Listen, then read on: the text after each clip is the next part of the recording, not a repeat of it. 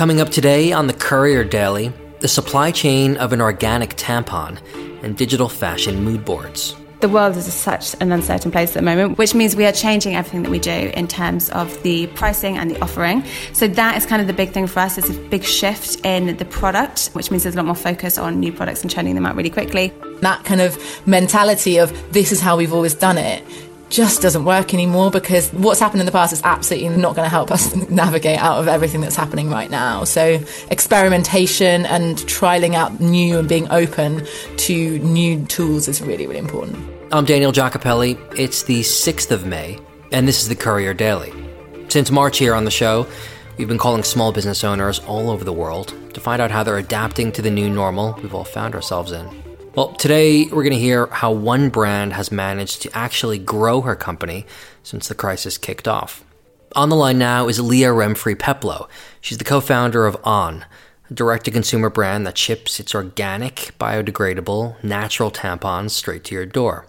And Leah, I know you and your co founder Nikki have seen a huge jump in demand for your products in recent weeks, you've also had some supply chain snafus and some packaging delays. You also seem incredibly busy right now. How's it all going just on a personal level? I cannot remember the last time I had a full night's sleep. Like, genuinely full night's sleep. I'm trying to exercise as much as I can. Got up, good intentions to go for a run. First thing this morning, open my laptop, like, answer a couple of emails. Just biggest mistake ever, always.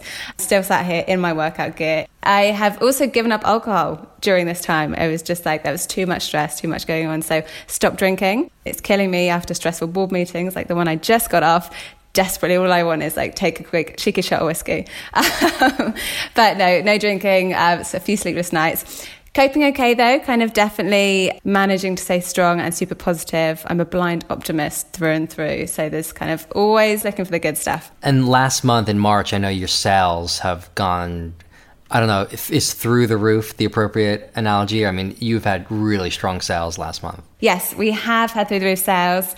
It's been really bizarre for us because there's been kind of a load of hurdles to get past off the back of that. But simultaneously, I mean, yeah, sales have been at an absolute all time high.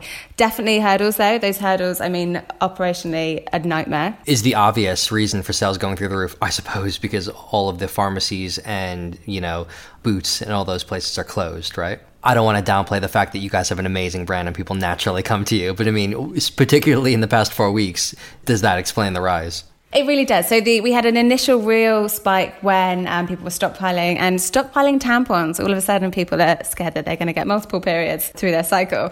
We were getting customers email us going, Are you going to run out of products? We're like, No, nobody is running out of period products. Like, we still got you. But we definitely saw a real spike then.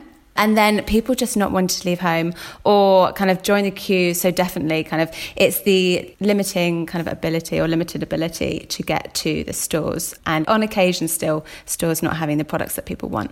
And why wouldn't you run out of product though? Your suppliers have an adequate number of, you know, the materials that you use to make the product? Yes. I mean, I think one of the issues, obviously, kind of the main stores are selling out of products or were selling out of products when there was a spike in demand. Now, our product is all organic, all biodegradable, all natural, comes from different factories. Typically, you can't find organic products in supermarkets, which means that we're not having a problem. And the e com companies that maybe are selling organic, whether they're using the same manufacturers or not, they might be seeing slight spikes, but kind of not enough to mean the manufacturer is going to sell out of tampons. That being said, shipping has become a nightmare. So we had our last order arrive two weeks ago. So all our manufacturers are based in Europe. We had orders arrive and we open it up. The warehouse open up these huge, huge orders, all boxed up with our kind of the on name, all the logos all there. Open the boxes, and there are millions. I'm not not over exaggerating. Millions of cotton buds. Okay, there's no tampons, zero tampons. We have millions of cotton buds being delivered, and we start trying to track them down. What's gone wrong? Turns out all of our products were somewhere. I think they went from like Spain to Austria to Poland, still in the middle of nowhere. We're waiting on that delivery still. I mean, what kind of what are we talking about? Like thousands upon thousands of pounds worth of tampons are stuck in like Poland? Yeah, we, I think it was about 400,000 tampons are stuck in Poland right now. So we've had to do an emergency order, actually, like going to leave that one where it is for the minute until we can get it shipped to us. So was there a disruption in service to people who ordered any? Uh, for us, no, not yet. We kind of had adequate supply. We've gotten to the point, though, that this week there is next day delivery courier coming from Spain. What about packaging delays? Have you experienced any of that? Yes, definitely. In fact, our current manufacturer couldn't create the boxes. There's too much of a demand. They normally have kind of a three, four week lead time, which is super speedy for us. And it means that we can place those last minute orders, keep cash flow strong. We found that they were up to like eight, nine weeks lead time. So we actually had to use different manufacturers. Annoyingly, we had to get all our packaging made in China and then shipped over, which at the moment, I don't know if you're familiar with the, the shipping prices kind of from China are through the roof. What about paid advertising? I mean, we were just talking with Freddie from Patch, the houseplant company, and I was asking, are you just dumping loads of money into Instagram ads? Are you guys spending just a lot more on Instagram and Facebook ads? We are, but only because it's cheap. So it's super, super cheap right now. CPMs are kind of really, really low. So it's a really great time to push. Yes, we are, but we are trying to limit it as much as we can. So we try to have kind of as many offline points as we possibly can. But that being said, yes, things are cheap right now. Social paid is really, really cheap. So it makes sense for us to make the most of it because inevitably those are going to start rising again in the next few months. What have you done structurally different with the company right now? Have you brought on maybe some more people? Have you furloughed some people? Have you did you have an office that you might not now have? What's changed? We had co working space, which we no longer have. So that was the first thing to go, obviously. Everyone's working from home. We are hiring at the moment. So we are hiring three people right now. So if you know any amazing designers, finance analysts, or marketing leads, then send them our way. So we are hiring right now. We're a startup. Everything's on subscription. Our payback period is about three months at the moment the world is such an uncertain place at the moment. We actually want to get um, gross margin positive in box one, which means we are changing everything that we do in terms of the pricing and the offering. So that is kind of the big thing for us. It's a big shift in the product, which means there's a lot more focus on new products and churning them out really quickly, and also having kind of starter kits and um, various other bits and bobs to make sure that we're gross margin positive. That has meant that kind of we need more resources in house. So kind of a designer, another designer to help um, with various bits and bobs, marketing lead because I do all the marketing at the moment. So I'm going to move away from marketing and dive more into product, and then a finance analyst, kind of finance operation analyst because everything is a bit of a nightmare right now, and we are scaling super quickly. However, Touchwood, it's so two sided. Like you want to say you hope this lasts, but obviously we really don't hope this lasts. But in terms of sales, it's great if it lasts. So they were roles that we had anticipated hiring anyway, maybe just not quite so quickly. And do you think, I mean, this is a question I asked Amy Errett, the founder of Madison Reed, the hair dye company, the other day. Sales for her have gone up 10x just because women can't go to the salon. They're doing it at home now. But, you know, will that be sustained once things go back to quote unquote normal? And how do you prepare for that? I mean, people are stockpiling tampons now, but do you think that you'll bring them into your world and your brand strongly enough so that they'll stay with you for the long term? The way that our platform works, people actually physically can't stockpile tampons because we say that we will deliver once a month in time for your period or however often your period is. So it might be that you get a period every three weeks, every five weeks, whatever that looks like. So you can't actually physically stockpile. So at the moment, we are really nailing down that onboarding process to make sure that our customers are really bought into the brand, to make sure that everyone that we've kind of gained through this like hideous experience will stay around. I anticipate also that there will be a kind of much higher shift in people that are more reliant on e-com companies and ideally subscription companies too. I think there's been a lot of kind of the change in consumer habits and shopping habits that hopefully that's kind of here to stick around. Well, a lot of subscription companies were going through some problems in, in like the last year or two. From my perspective, at least, a lot of people thought the economics wouldn't really work out. But actually, do you think that might come back now because of what's been happening and the rise of e commerce now again? No, because I think that a lot of the economics of subscription companies fundamentally don't work. Kind of typically, you look at the kind of the booming subscription startups, and they've just been backed with such heavy, kind of huge amounts of capital you see these other smaller subscription companies who are thriving and doing incredible things without having the, the, vast amount of capital. And it is typically the payback period is such a long time. You need the capital to scale. I think that there is hopefully, and it's something that we're doing, is shifting that attitude to make sure that you're kind of you're aiming for profitability. Essentially, you're not aiming just kind of for scale and exit. You're aiming for profitability, and hopefully that there is that shift for more companies to make sure that kind of safeguard themselves in that sense. What about raising money? Are you guys actively in that right now? What's your kind of cash runway look like? So we were raising, we were actually much raising at a significantly larger round just before kind of COVID really, really hit. It hit and we realized that actually we needed to scale back, raise a smaller amount just to get us through. But also typically larger rounds take slightly longer to raise. We needed kind of a smaller bridge amount to not only get us through, to, but to also make the most of this situation that we're seeing. So we're just closing it up now. I kind of I was saying that I've just come off the back of a, a board meeting, which there was serious debates on valuation and getting us through? Is this kind of survival mode times? Or are we kind of scaling up times? And what's the next round going to look like? A lot of drama right now with the fundraising. And I'm not going to lie, kind of even the bridge round, it's been hard. There's a lot of angels who had committed, who kind of are still there, but the check sizes are a lot smaller. So it has been hard. Um, my co founder heads up all of our investment, which so I'm very, very thankful that I don't have to do too much there. Um, it is a serious challenge. And it's also kind of definitely risky. So we're closing up this bridge round and then aiming to, to raise again towards the end of the year. But the uncertainty on what the market looks like, what the environment will be, is definitely nerve wracking um, because we will need to be raising a much bigger round then too. Right. You need enough to survive, but I guess the question is how much do you really raise? Do you raise more than you need to save for a rainy day, or do you keep things really lean and don't bite off more than you can chew, I guess? So we always raise more than we need we are always kind of in the mode of safeguarding just in case, and especially now. So it's definitely kind of there's this bridge round, but actually let's push it by a few hundred k to make sure that we have that extra kind of cushion money just in case things take a little bit longer the next time round. But obviously, it means dilution. You get affected by the dilution. Raising a smaller bridge round now means that our valuation got hit a little bit harder than would have been ideal, but. It's all the fun and games, isn't it? We'll get there eventually. Next up, we're talking fashion and how fashion brands and manufacturers are managing to do product development in an online only age. Well, they might be turning to Supply Compass. It's a cloud based software tool that's trying to digitize supply chains and sourcing. The company was co founded by Flora Davidson, who runs a team between the UK and India. I caught up with Flora just a bit earlier today. So yeah, our team is about 20, we're about 20 of us and we are based in London usually and Mumbai and Hyderabad.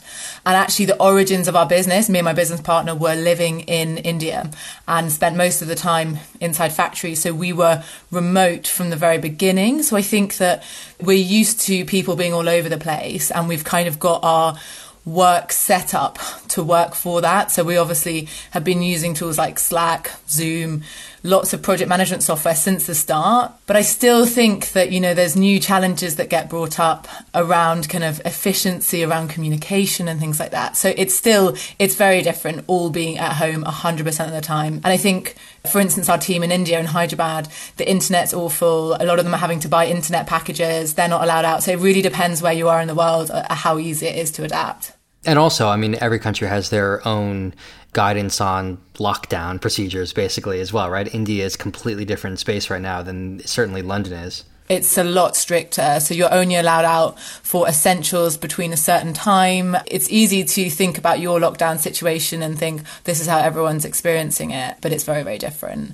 You guys focus on the fashion industry, obviously. I mean, according to most reports, people are not buying a lot of clothes right now. Is that true or not? It's an interesting one because, yes, in some areas, it really depends on your product category. Some brands we work with have had bumper last two months and have seen their sales go up. I think, really, from a category perspective, obviously, loungewear is doing well. People can't buy enough t shirts.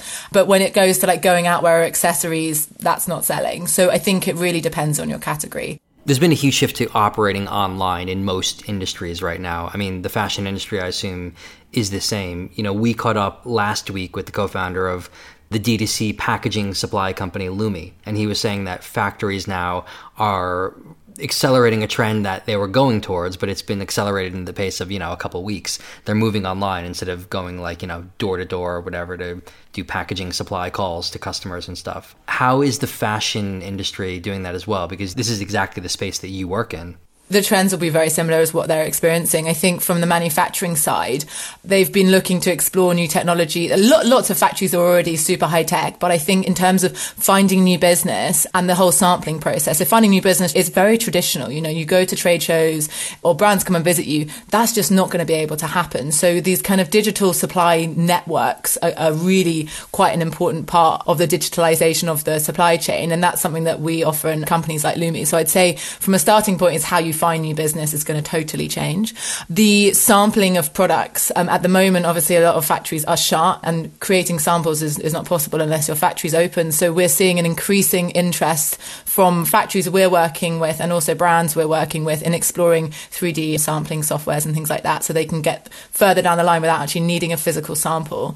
It really is accelerating trends. You know, we were having these conversations. We had an event in February with Depop and Farfetch to launch our new platform. And in that, we were talking about the need for the industry to digitalize and for all these processes that are so manual. Everyone's using Excel. It's really old school. It's very informal. And literally in the space of six weeks, you know, these conversations of these kind of often we were talking about things that we probably didn't imagine happening for a few years or for it to be slow at least and it's it's happened overnight. And we were really surprised to see our inquiries in our platform increase by 400% in the space of two weeks.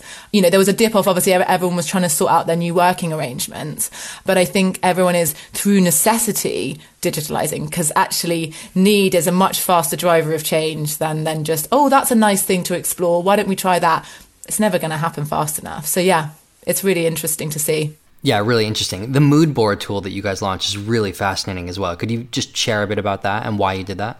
Yeah, that was quite a crazy um, feat from our tech team, actually. So we, as soon as lockdown happened, we thought, we saw the, the need for teams to still kind of continue to design future collections. They maybe weren't starting sampling, but there was this need to be collaborating wherever they were working in the world. And suddenly teams were splintered and the fashion design process is incredibly tactile and iterative and collaborative. You know, we saw that this wasn't going to be happening in person for a large chunk of time. So in two weeks, we designed a brief, kind of did lots of mock-ups, tested, built and launched our mood board tool, which has been really interesting to see the way the fashion, a lot of fashion brands build mood boards as they collect lots of ideas from all over the place, from Pinterest, Instagram, and it's it lives on their laptop.